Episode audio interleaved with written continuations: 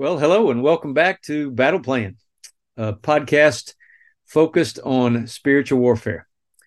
I'm Steve Hemphill, and uh, today we're going to bring begin a new series on Battle Plan. It's a it's a group study guide uh, designed uh, in alignment with my book, uh, My Search for Prayers Satan Hates, and it's for small groups. Um, the goal here is to spur on conversation on the topic of spiritual warfare. Uh, there's also going to be a free downloadable PDF transcript of this podcast at our website at active-faith.org. Let me start with Ephesians 6 as an introduction to this idea. Not a surprise I would start there. Verse 10 to 18, let me read it to you in the Phillips translation. In conclusion, be strong, not in yourselves, but in the Lord in the power of his boundless resource.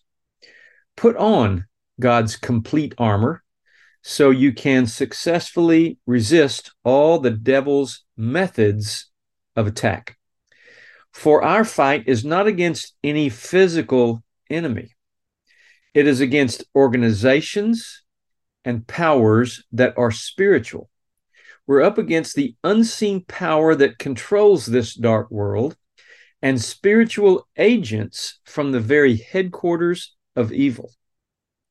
Therefore, you must wear the whole armor of God that you may be able to resist evil in its day of power, and that even when you have fought to a standstill, you may still stand your ground. Take your stand. Then, with truth as your belt, righteousness your breastplate, the gospel of peace firmly on your feet, salvation as your helmet, and in your hand the sword of the Spirit, the word of God.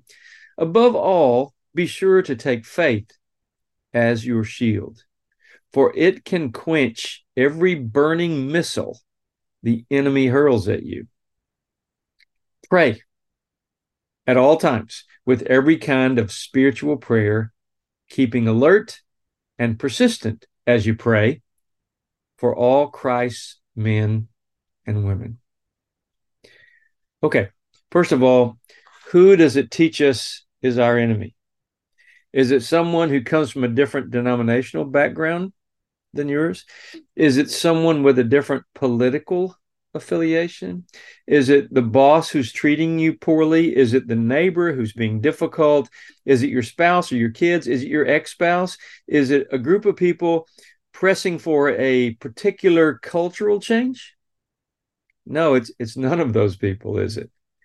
Our true enemies are unseen, non-flesh and blood beings who are seeking your demise. These are the ones influencing or controlling your friend or neighbor or boss, etc. Most aren't even aware they're being influenced. Now, this study is designed to make you fully aware of spiritual teachings about the war we're truly in so that you can pray more effectively and live in freedom. Notice after you're armored up, the end of that passage says, pray, pray all the time, be alert in your prayers. Uh, it, it's, it's that prayer is the battle once you've got the armor on, not just stand, not just be in Christ. It's prayer. Prayer is where we join God in battle. So that's how we fight. It's prayer. Now, some of you are going to be shocked by some of the verses, like this one that we're going to discuss in this study. So hold on to your hat as we go through this. In these sessions, I'm going to share many stories on spiritual warfare. But let me start with a prayer.